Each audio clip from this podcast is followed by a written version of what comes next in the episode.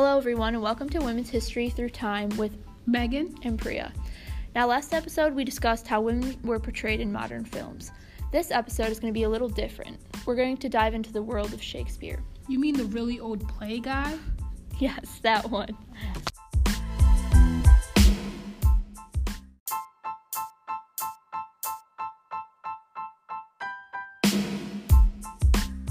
Playwriters often write their plays based on the society around them. Shakespeare's reception of women in his daily life highlighted what they were going through at the time of the plays. Yes, now some background history on Shakespeare. Crickets chirp.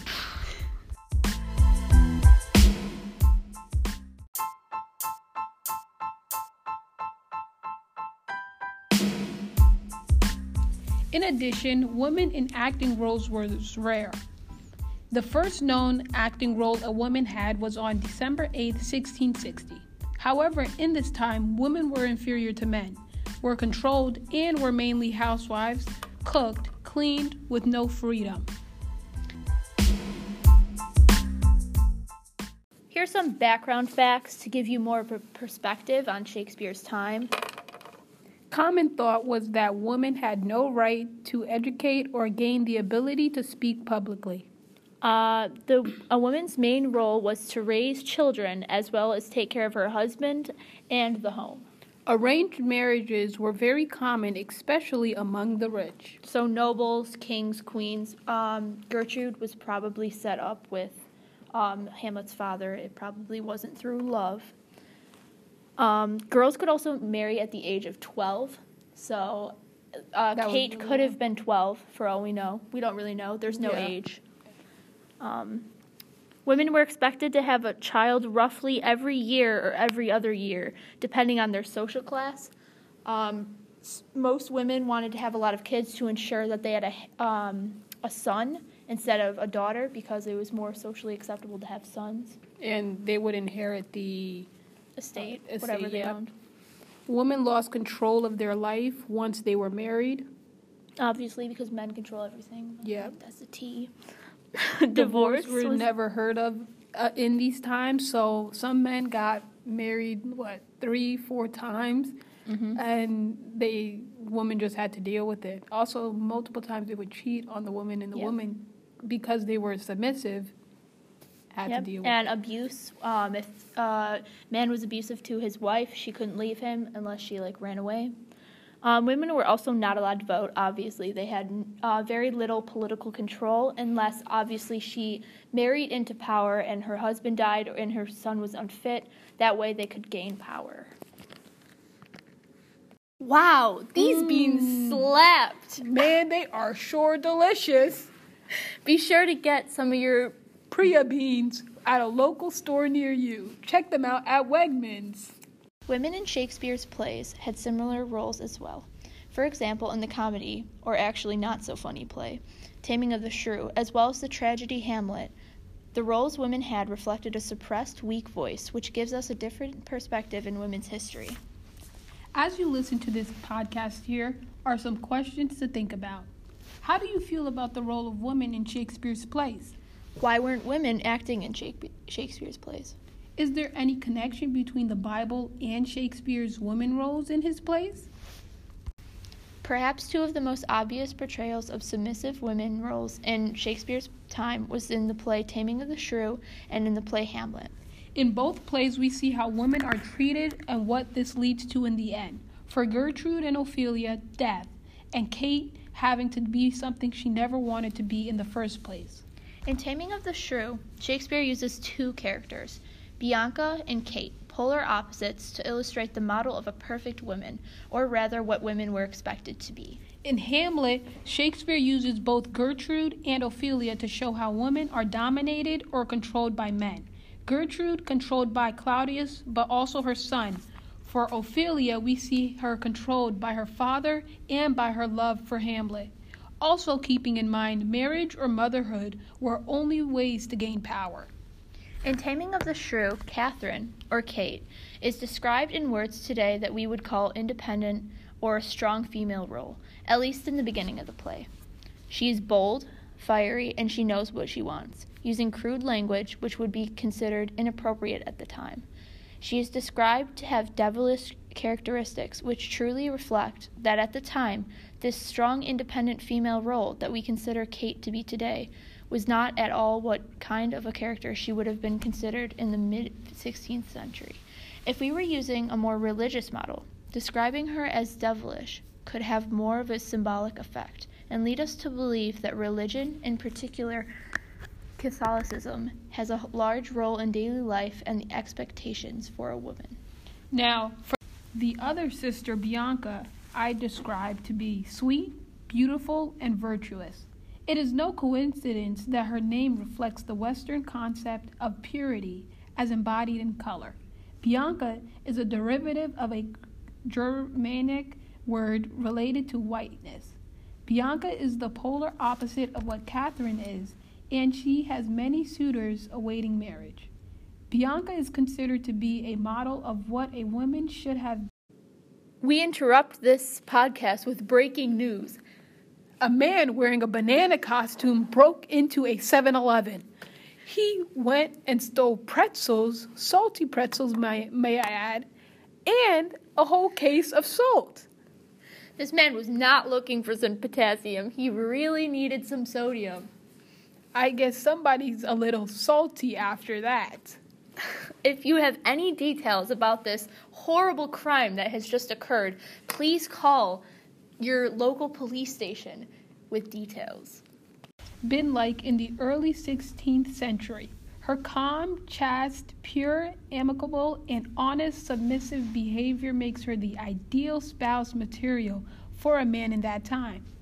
Bianca's beauty and charm is attributed to her submissive behavior. In the play, it follows Bianca's and mostly Catherine's descent into marriage. Catherine, who was once overly confident and independent, wastes away to only a husk of what she once was. Her husband, Mercutio, starves her and deprives her of sleep, food, to ensure that she is domestically submissive to him. Her rapid descent into a perfect submissive wife after being abused is a symbol for independent women in that time. Be- many believed that independent women were likely to tempt men into sin and had to be abused to be put back in their place, as women were inherently morally corrupt. It could also be said that even women who pretend to be independent will eventually submit to being blind f- followers of their husbands. In the end of the play, Catherine gives a speech which ensures the reader that the once fiery, alive woman that was in the beginning of the play is truly now dead and replaced with that of a new submissive wife she never wanted to be. Kat, Kate's speech on the wives' duty to their husband goes as follows. Place your hands below your husband's foot, in token of which duty, if he please. My hand is ready, may it do him ease. Thy husband is thy lord, thy life thy keeper, thy head thy sovereign, one that cares for thee. Catherine, Act 5, Scene 2. Um, so in this section, we're going to talk about how Taming of the Shrew is technically a comedy. Yeah. Um, it's supposed to be funny that the shrew or Kate is broken, and I'm, I just want to talk about how badly she must have been abused if Yeah. she totally gave up her entire personality and she ended up giving up that speech that was At the end. yeah And um, everything. she Yes. was we know she was starved and she couldn't sleep so when i don't eat for like three hours i'm really cranky and it's like bad and i'm really mean Mm-hmm. so just think about how bad it would have been for her if she didn't eat for a while and she didn't sleep Yeah, and she must have been not just cranky, but to think like, you know, when you're cranky, you react. Mm-hmm. And if she reacted, that wouldn't have any benefit. Because he would just, you know, say, well. And he could have beat her for all we know Yeah, but like- who knows maybe shakespeare would have thought that was funny we love comedies where women are abused yay so And fun I like the title, Taming of the Shrew. Like, you know, to tame Very somebody, derogative. it's like, you know, like an animal. Yeah. Yeah. that's why I think a shrew is kind of like an animal. It's like Yeah. a tiny, like, isn't it like a rodent or something? I think so too. yeah, so But, he's like, likening taming. a woman Yeah, to a shrew. exactly. And to say tame is just mean they're like comparing women to like animals, like, you know, a pet or something. Yeah, like you, know? tame you tame a wild animal. Exactly. You tame a woman. Yeah, Kate should have ran away. Be free. Men Yeah. are bad. she should have ran away when she had the chance. Yeah. if she really had the chance because you know she was starving. So she, Mhm. and especially like we want her to run away, but like she was hungry and she didn't sleep, so she must have been so low on energy Mhm. that her body was just like in starvation mode, basically, like trying to survive. Welcome to comedy by William Shakespeare. Apparently, Keeping it real here. in Hamlet, women weren't independent as we saw through Gertrude and Ophelia. Gertrude was the queen of Denmark, but was weak, submissive, unable to stay strong in arguments, and had a very strong love for her son, and was belo- believed to love Claudius. However, Claudius was very controlling of Gertrude, and finally, in the end, when she finally put her foot down and did not listen to Claudius, it led to her death by poison. That's really ironic. Yeah. For Ophelia, she is Polonius's daughter and Hamlet's love interest. Wah, wah, wah. she is very obedient and even agrees to stop seeing Hamlet upon request from her father. She even ends up sort of spying on him, as his uncle and her father do an investigation into Hamlet's behavior. In the end, Hamlet renounces his love for her and calls her names when she questions his real love for her and returns his gifts. Ophelia also dies due to her going mad and being depressed, hurting by the death of her father. Frailty, thy name is woman. William Shakespeare. Shakespeare said this with the belief that women are weak, and his character do show this for the most part in Hamlet. Even though women give birth, like, okay. In Hamlet, the women don't really have a say in what's going on. They're just told what to do and how to act. They are victims of both society and being controlled by the man that they love. This is normal for the 16th century type of woman. However, now that we are in today's age, we see that the perception of women have changed and we can look at the characters differently. We also have to look at how religion played a huge role in the daily lives of the people, and that the Bible was law. The writings of Apostle Paul, in particular, emphasize men's authority over women, forbidding women from teaching and instructing, and also instructing them to be quiet. We're going to keep it real, part two. We're going to talk about Gertrude and how she took that wine and she was like, at this specific moment in time, I'm just not going to listen to my husband. Yeah. Like, because she got tired of it. She was just like, "You've been controlling me since uh, Hamlet died, Yep. The king." And so when she finally put her foot down and said, "You know what?" She drank that done." wine and she died. Do you think she knew about the wine? Do you I- think she knew it was poison and it was meant for Hamlet? No, I don't think so. But I feel like if Claudius really loved um, Gertrude, he would have put more of an effort to stop her. Like he could have smacked the the wine out of her hand and said, "No, it's poison" or something. but I feel like he just said, "You know what? If she drinks it, she drinks it." So Yep. And then his mom died. yeah, Just crazy. it is crazy because like The one time she didn't listen. That also tells you something. If you don't listen, you're going to get killed. That's kind of like a clear message. Look, we don't know if that's what Shakespeare was trying to say, but it definitely gives us. another thing. Um, Julius Caesar, when his wife said, "Don't go to the Yep. uh, what was it? Where did they go?" Uh, town square. To Yeah, the town the- with the square, and he said, she said, "I had a dream. Don't go." He didn't listen. He just, Yep. you know, pushed her like, uh, wiped her off of her shoulder. What is it called? Brushed her off. Bru- Uh, yeah, there brushed you go. off, Brushed yeah. her off, and he ended up dying. So, Yep. another thing: if you don't listen, you die. Yep. Welcome to William Shakespeare. Wives, submit yourselves to your own husbands as you do the Lord. Ephesians chapter 5 verse 22 through 33. Many interpreted this to mean that women were to treat their husbands like God, essentially making themselves powerless, voiceless, and submissive to their husband. Women were considered to be morally inadequate and therefore had to be spoken for and suppressed. A popular book, Querelles de Femmes, Femmes, or The Problem of Women, arose a new debate which poured over the proper role of women in society. The debate continued for 600 years. So now the million dollar question Was Shakespeare a huge misogynist? Most of his plays do depict weak women roles, but in this particular play, it seems more apparent of how he wanted to portray them. In the Facts on File Companion to Shakespeare by Carly K. Adney, Dr. Adney is a professor from Northern Illinois University and is a Shakespeare and literary expert. She expresses why Shakespeare himself might not have been a misogynist, but merely creating material in which his audience would want. Dr. Adney says, through Shakespeare's participation in this tradition disappoints and unsettles some readers. Others view the play as an example of Shakespeare simply catering to the needs and interests of his audience, who, in the patriarchal Elizabethan society, were highly entertained by these shrew stories, in which an outspoken and tempestuous woman becomes silenced and broken. Adney, the facts on file companion to Shakespeare. The idea of a shrew was not constructed by Shakespeare himself, but had been a popular concept in his time. We've looked at the most obvious portrayal of women in Shakespeare's Taming of the Shrew, but now we're going to take a less a look at a less obvious hidden portrayal. In the Bible, Eve was created from Adam's rib, and having eating the forbidden fruit after temptation by a snake was responsible for man's expulsion from paradise.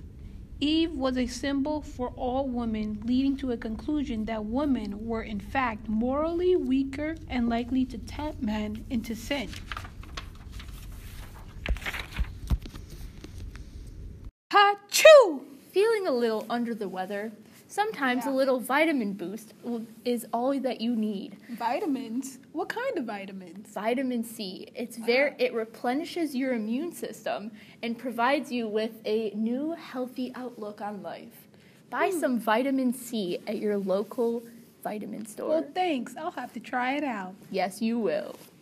Whether or not Shakespeare intended to portray the women in his play as a reflection of his time, we can still see how much the roles of women in de- domestic situations has changed, as well as the effect on religion on these roles. Catholicism has very little effect on how we perceive women now, and women have much more freedom today.